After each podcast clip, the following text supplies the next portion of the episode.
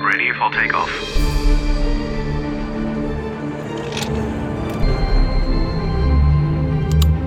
Luftraum, der Luftfahrt-Podcast mit Christopher Scheffelmeier. Diesmal geht's in den sonnigen Süden. Ich habe eine Crew begleiten dürfen, die von Hannover aus ins spanische Jerez und von dort aus wieder zurück in die niedersächsische Landeshauptstadt geflogen ist. Ich war an Bord einer Boeing 737 von TuiFly, bin dafür sehr früh aufgestanden. Schon um 3 Uhr morgens habe ich Kapitän Ralf und Co-Pilotin Mareike am Flughafen getroffen. Die beiden wollten gerade loslegen mit den theoretischen Flugvorbereitungen und das ist mittlerweile echt ganz praktisch. Die Vorbereitung, die kann schon zu Hause beginnen. Wir haben die Möglichkeit, uns äh, schon zu Hause den Flug runterzuladen. Und äh, das hat jeder von uns zu Hause auch schon gemacht. Und trotzdem gehen wir das im Crewraum dann nochmal gemeinsam durch. In dieser Flugvorbereitung äh, sind jeweils die Flugpläne mit den Flugstrecken, die Höhen, die der Dispatcher für uns bereits vorberechnet hat. Die kontrollieren wir, schauen uns das an, was er dort berechnet hat, wo wir landfliegen. Danach gehen wir durch die Wetter durch, ähm, durch die Notems. Dann überlegen wir uns, ähm, wie viel ähm, Treibstoff wir mitnehmen für die einzelnen Lecks, also für den, den Hinflug und auch den Rückflug. Das äh, ist ein Minimum Treibstoff, der gesetzlich vorgeschrieben ist, ist uns durch den Dispatcher in den Flugplan bereits vorgegeben. Allerdings haben wir natürlich die Möglichkeiten, aufgrund von Wetterlage oder Besonderheiten durch die Notems, was ich eben ansprach, auch extra Fuel mitzunehmen. Und da stimmen wir beide uns ab und kommen dann zu einer gemeinsamen Entscheidung. Ja, und da würde ich sagen, äh, gehen wir das am besten mal gemeinsam durch. Fangen wir am besten mal hier oben mit der Route an. Wir fliegen ja heute über ähm, Paris-Biarritz nach Jerez, weil die Route ist immer so ein bisschen unterschiedlich. Je nachdem, wie die Wetterlage ist, hat der Dispatcher sich für eine verschiedene für, oder entscheidet sich für verschiedene Flugrouten. Und heute fliegen wir hier über Paris, Biarritz, dann über Madrid und hier unten deutlich Jerez. Und äh, hier haben wir ziemlich viel Regenwetter, über das wir fliegen. Aber wir sehen, dass die Bewölkung hier mit diesen Regenwolken maximal bis Flight Level 180 geht, also 18.000 Fuß. Und unser Flug ist heute, glaube ich, in 37.000 Fuß geplant auf dem ersten Leck. Mareike, stimmt das? Ja, genau. Wir sind in 37.000 Fuß geplant. Das wird uns also zumindest auf der Route nicht betreffen. Genau, das heißt, wir sind oberhalb des Wetters. Diese ganzen Regenwolken, die hier über Frankreich und auch über Nordspanien, äh, über den Pyrenäen eingezeichnet sind, die gehen bis 18.000 Fuß. Wir fliegen in 37.000 Fuß, sind also deutlich darüber. Das Einzige, was ein bisschen ähm, uns beeinträchtigt ist dieser starke Jetstream hier. Der hat äh, 100 Knoten. Der hier, der wird sogar im Laufe des Tages noch stärker. Das ist die Karte hier von 0 Uhr UTC, das ist also um 1 Uhr heute Nacht. Und hier haben wir noch eine Karte von 7 Uhr. Die ist für uns eigentlich die maßgebliche, weil das ist eigentlich die ähm, Flugzeit, zu der wir ähm, hauptsächlich unterwegs sind. Und da sehen wir hier, dass wir zwischen äh, Paris und Biarritz ein Turbulenzgebiet eingezeichnet haben. Das ist hier mit der Nummer 2 bezeichnet. Und die Nummer 2 bedeutet, dass die Turbulenz geht von Level 240, also 24.000 Fuß, bis 35.000 Fuß.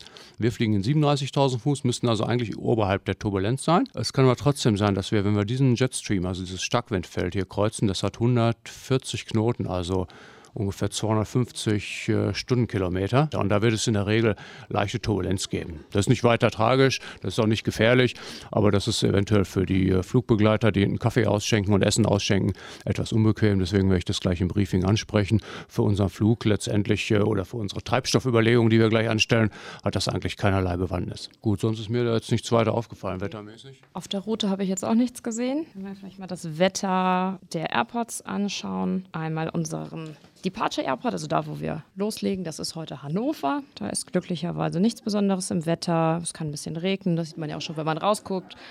Es ist ein bisschen bewölkt, aber nichts, was uns jetzt irgendwo einschränken oder betreffen würde. Und genau. dann schauen wir uns den Destination Airport an. Das ist heute Jerez. Wenn wir da ins Wetter schauen, dann finden wir, dass im Moment auch alles ganz entspannt ist. Wind mit 200, aus 230 mit 5 Knoten. Das soll im Laufe des Tages deutlich stärker werden, aber da sind wir lange schon wieder zu Hause. Wie sieht es jetzt aus äh, mit so Ausweichflughäfen entlang der Strecke für den Fall, dass mal irgendwas ist? Da guckt jetzt auch schon mal rein? Genau, da gucken wir jetzt auch schon mal rein. Da schauen wir uns erstmal die Airports auf der Strecke an und dann die Ausweichflughäfen für unsere Destination. Das ist ganz nett gemacht hier im System. Also wenn da was besonders auffällig ist, ist das auch schon orange markiert. Trotzdem überfliegen wir das. Ja, lass uns mal ein paar angucken. Paris könnten wir zum Beispiel mal checken. Hier Paris-Orly haben wir zum Beispiel das Wetter. Momentan haben wir dort leichten Regen, aber trotzdem 10 Kilometer Sicht. Das heißt, der wäre für uns problemlos als äh, Ausweichflugplatz auf der Strecke anfliegbar. Nach einer Stunde Flugzeit kommen wir nämlich über Paris. Ähm, so wir dort äh, im Notfall tatsächlich auch landen könnten. Jetzt gucken wir noch in die Vorhersage für den Rest des Tages. Da haben wir die ganze Zeit 10 Kilometer Sicht, bisschen auffrischenden Wind, maximal 25 Knoten, aber der kommt genau von vorne und Regenschauer bei 4 Kilometer Sicht. Ja, also schon heftige Regenschauer mit ähm, 25 Knoten Wind, aber trotzdem für uns äh, im Notfall als Lander-Airport oder als Ausweichflugplatz durchaus nutzbar. Dann würde ich mal sagen, schauen wir uns noch Madrid an. Das ist noch in einer weiteren Stunde Flugzeit dann ungefähr. Den haben wir hier. Da haben wir Carvok steht hier. Carvok bedeutet äh, schönes Wetter. Keine Wolken und Sichten über 10 Kilometer.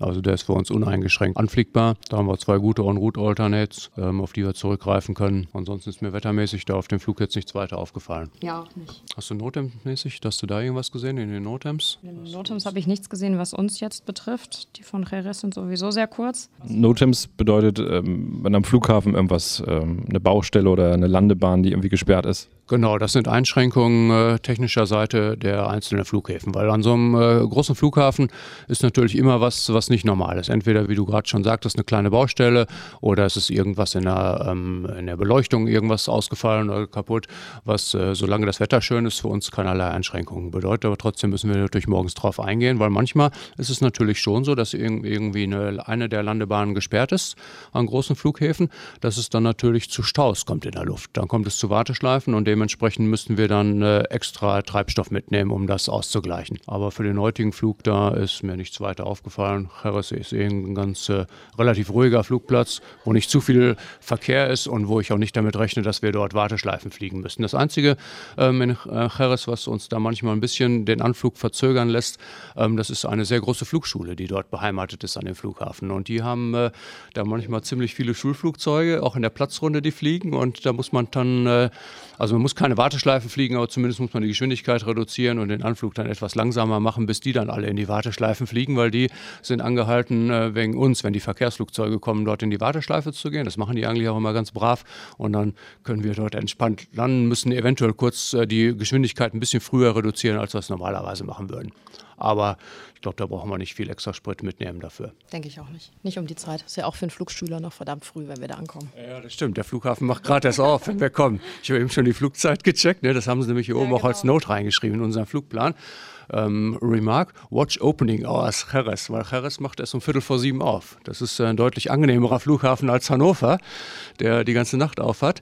Und äh, da es ja noch relativ früh ist äh, und es eventuell sein kann bei diesem Flug, wenn wir starken Rückenwind hätten, was heute nicht der Fall ist, dass unsere Flugzeit kürzer ist als geplant, dass wir dort ankommen, wenn der Flughafen noch geschlossen ist. Und dann äh, bräuchten wir tatsächlich extra Sprit, um dort nochmal äh, einige Minuten in der Warteschleife zu fliegen, bis dann tatsächlich der Tower-Lotse dort angefahren kommt und den Flughafen endlich aufschließt. Das ist heute aber nicht der Fall. Heute ist unsere Flugzeit durch den Gegenwind, den ich eben schon angesprochen habe, ein bisschen länger als geplant. Und von daher werden wir da definitiv nach der Eröffnungszeit des Flughafens ankommen. Gut, dann lass uns mal überlegen, was wir mitnehmen wollen an Sprit. Jede Tonne extra Sprit, die wir mitnehmen würden. Also man macht es nicht so wie beim Auto. Wenn man auf Reise geht, tankt man einfach voll und fährt dann los, sondern man schaut sich an, was äh, der Minimumsprit ist, den man braucht. Das wäre heute in unserem Fall 10.600 Kilogramm. Ähm, und jede Tonne, die wir jetzt extra mitnehmen würden, würde uns 13 Dollar kosten. Das ist also relativ wenig, 13 Dollar für eine Tonne extra, die man dabei hat. Ähm, das ist manchmal ist das auch über 100 Dollar. Das hängt immer davon ab, wie teuer der Sprit an den einzelnen Flughäfen ist. Das wird genau analysiert von unserem Team da im, äh, im Backoffice und wir kriegen die Zahlen hier oder bekommen die Zahlen hier geliefert und können deshalb dann äh, auch so ein bisschen mit einer kaufmännischen Entscheidung treffen, ob es jetzt Sinn macht, äh, dort extra Sprit mitzunehmen oder nicht. Und nehmt ihr für den Rückflug jetzt auch schon gleich Sprit mit? Ja, also wir legen den Sprit schon mal fest für den Rückflug, aber den nehmen wir nicht mit. Da schauen wir uns nur schon mal an, was wir denn nachher tanken möchten. Und auch da schauen wir uns vor dem Rückflug nochmal an, ob diese Entscheidung dann immer noch so zutrifft oder ob wir irgendwas festgestellt haben unterwegs, was uns dazu verleitet, eine andere Spritentscheidung zu treffen. So, also Hinflug Minimum ist 10,6. Wettermäßig ist nichts weiter aufgefallen. Flugschule behindert uns vielleicht minimal. Da brauchen wir vielleicht 200, 200 Kilo oder so, wenn es hochkommt. Wir schauen mal kurz, welche Startbahn hier in Hannover in Betrieb ist heute, weil da wir ziemlich genau Richtung Westen fliegen, ist es schon ein Unterschied heute, ob wenn wir in östlicher Richtung starten, dann brauchen wir nämlich gleich 200 bis 300 Kilo mehr Sprit. Hm. Südwind. Wir haben uns jetzt für 11 Tonnen entschieden. Das sind äh, 400 Kilogramm extra, wenn man das so nennen will, weil wir nicht genau wissen, welche Startbahn jetzt äh, wirklich in Use ist, wie wir es nennen, und äh, für so zwei, drei Eventualitäten. Gut, dann lass uns beim Rückflug mal schauen. Da haben wir ein Minimum äh, Sprit von 10.300, was wir bräuchten. Da ist es auch deutlich teurer. Da kostet es jetzt 100 Dollar die Tonne, die wir mitnehmen ähm, würden. Da lass uns mal gucken, welche Startbahn da unten geplant ist. Weil das ist auch wieder entscheidend. Ähm, Leck 2, Situ Zero geplant. Da kann eigentlich ja nichts groß dann dazukommen, weil da fliegt man den langen Bogen nämlich unten rum. Da ist ein Unterschied nämlich gleich hier von äh, 200 Kilo, je nachdem, auf welcher Bahn man dort startet. Ähm, da ist für uns aber schon die konservative Startbahn geplant von unserem Dispatcher.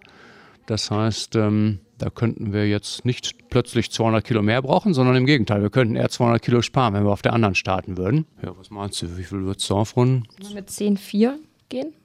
Ist ja. das in Ordnung für dich? Ja, prima. Das heißt, das wird jetzt auch dann alles schon nach Spanien übermittelt und die wissen dann so, wenn ihr ankommt, wie viel der Tankwagen bringen soll. Ja, genau. Trotzdem wird er uns nochmal fragen, weil das manchmal nicht so gut funktioniert, aber es ist tatsächlich alles schon jetzt per E-Mail ähm, übermittelt an unseren äh, ja, sogenannten Handling-Agenten der sich dann äh, um die Abfertigung dort unten vor Ort kümmert. Der jetzt natürlich noch gar nicht am Flughafen ist, weil der ja noch geschlossen ist. Aber sobald er ankommt, kriegt er unsere Zahlen da ähm, auf seinem Computer ähm, zu sehen und dann äh, kann der entsprechend den Tankwagenfahrer schon anweisen. Das Gute ist, hier in Hannover ist schon jemand, den werde ich jetzt anrufen und werde dem schon mal sagen, dass wir elf Tonnen tanken möchten. Dann bestellt er uns schon mal einen Tankwagen, also wenn es gut läuft und äh, nennt uns die Parkposition unseres Flugzeuges, damit wir das gleich auch finden. Eine Sache haben wir noch vergessen. Welches Leck möchtest du denn gerne fliegen, Mareike? Hin oder zurück? Du hast heute freie Wahl. Ja, okay, dann fliege ich hin. Weil wir fliegen immer abwechselnd unsere Lecks. Einer fliegt immer hin und einer fliegt immer zurück, sodass es, äh, was viele Leute gar nicht wissen, der Co-Pilot, der sitzt nicht nur daneben und spielt den Co-Piloten, sondern der fliegt genauso wie der Kapitän auch. Nur letztendlich trägt der Kapitän die Verantwortung, aber fliegen tut jeder von beiden äh, jeweils ein Leck. Wenn wir zwei Lecks fliegen, wenn wir vier Lecks fliegen, was auch gelegentlich vorkommt, äh, würde jeder von uns dann zwei Lecks fliegen.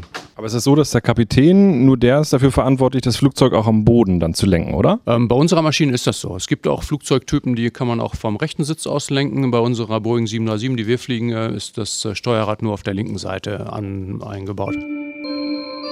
Dann sind Ralf und Mareike ein Zimmer weitergegangen und da haben dann schon die Kabinenmitarbeiter gewartet. Vier Flugbegleiterinnen waren es an diesem Tag und da gab es dann das sogenannte Crew Briefing. Die Dinge, die für die Kabine wichtig sind, die wurden da angesprochen. Und auch wenn sich jetzt einige Dinge so ein bisschen doppeln, ich finde es trotzdem mal ganz spannend zu wissen, welche Infos die Cockpit-Besatzung an die Kollegen hinten im Flugzeug weitergeben. Hören wir uns jetzt mal an. Wir fliegen heute mit der Fox Tango. Die Maschine steht bereit. Gestern ist die, äh, ist die Maschine zuletzt in Las Palmas geflogen, sodass dass wir die ganz normal übernehmen können, brauchen also keinen Search zu machen. Zu unserer Flugstrecke, wir fliegen heute äh, von hier aus Richtung Paris, dann weiter bis nach Biarritz und dann über Madrid direkt äh, bis nach Jerez. Wettermäßig ist es auf der Strecke eigentlich überall gut. Hier in Hannover regnet es zwar, in Strömen. Aber sobald wir aus den Wolken raus sind, ähm, werden wir ruhiges Wetter haben und äh, werden dann oben im Sonnenschein fliegen. Das wird auch die ganze Flugstrecke so bleiben. Wir haben äh, auch heute keinerlei Gewitter oder so, die wir umfliegen oder überfliegen müssten. Das Einzige, was wir haben, wir haben ein äh, Starkwindfeld, was wir hier zwischen Paris und Biarritz, also nach der ungefähr auf der halben Flugstrecke, was wir durchfliegen werden. Der Wind kommt ähm, von, äh, von Westen, also von rechts auf dem Hinflug mit äh, weit über 200 Stundenkilometer, sodass es da, wenn wir den durchfliegen, so ein bisschen wackeln kann. Das ist nichts Gefährliches, da wird keiner unter die Decke geschleudert und da kippen auch keine Trolleys um, aber es ist vielleicht ein bisschen unbequem, genau an der Stelle hier Kaffee auszuschenken und das müsst ihr dann selber abschätzen da. Gefährlich ist auf jeden Fall heute nichts, sondern es wird ein relativ ruhiger Flug bleiben, bis auf die eine Einschränkung hier so nach der halben Flugstrecke. Rückflug dann wieder genauso. Es ist fast die gleiche Strecke, die wir zurückfliegen und auch äh, die gleichen Wetterphänomene auf dem Rückflug. Gut, ansonsten Flugzeiten braucht ihr noch. Da habe ich äh, drei Stunden für den Hinflug und 2 Stunden 50 für den äh, Flug zurück. Passagierzahlen habt ihr ja, ne? Ich habe 156 hier stehen und 189 dann für. 163. Ah ja, dann sind es noch ein paar dazugekommen. Aufgrund des Regenwetters vielleicht nur ein paar kurzfristige Buchungen. Gut, ja, soweit äh, erstmal zum Flug. Wenn unterwegs irgendwas ist, was uns da vorne interessieren äh, sollte, sei es, es geht einem nicht gut, es benimmt sich einer nicht gut, am Flieger ist irgendwas kaputt oder es ist zu warm, zu kalt hinten, immer klingeln. Immer klingeln und Bescheid sagen. Wir freuen uns um jede Info, die wir da vorne bekommen. Und wir machen das genauso. Ähm, leckmäßig haben wir so aufgeteilt, ich fliege das Leck runter, Mareike fliegt uns dann zurück. Slot haben wir bis jetzt noch keinen. Für den Hinflug werden wir in der Regel auch keinen kriegen weil der so früh ist, äh, da fliegt man Slot frei. Für den Rückflug kriegen wir mit Sicherheit wieder einen Slot aufgrund äh, ähm, des Luftraums in Bremen. Der ist oftmals hier ein bisschen restriktiert. Aber das wird auch relativ pünktlich sein. Und aufgrund der Flugzeiten gehe ich mal davon aus, dass wir pünktlich wieder da sind heute Mittag. Die Maschine fliegt anschließend noch nach Las Palmas. Gut, dann brauchen wir noch ein äh, Geheimwort fürs Cockpit. Das dürfen wir jetzt natürlich nicht aufnehmen. Da müssen wir mal kurz abschalten. Tja, da war das Mikro aus. Angemacht habe ich das dann wieder auf Reiseflughöhe und da habe ich dann unter anderem mit einer Flugbegleiterin gesprochen, wie ihr Arbeitsalltag an Bord einer Boeing 737 von TuiFly aussieht. Unter anderem das hört ihr in der kommenden Folge und ich mache mit Kapitän Ralf den Walkaround in Jerez. Was er sich an seinem Flugzeug dabei ganz besonders anguckt, das hört ihr in der nächsten Folge. Bis dahin eine schöne Zeit. Luftraum, der Luftfahrt-Podcast mit Christopher Scheffelmeier. Parking brake set.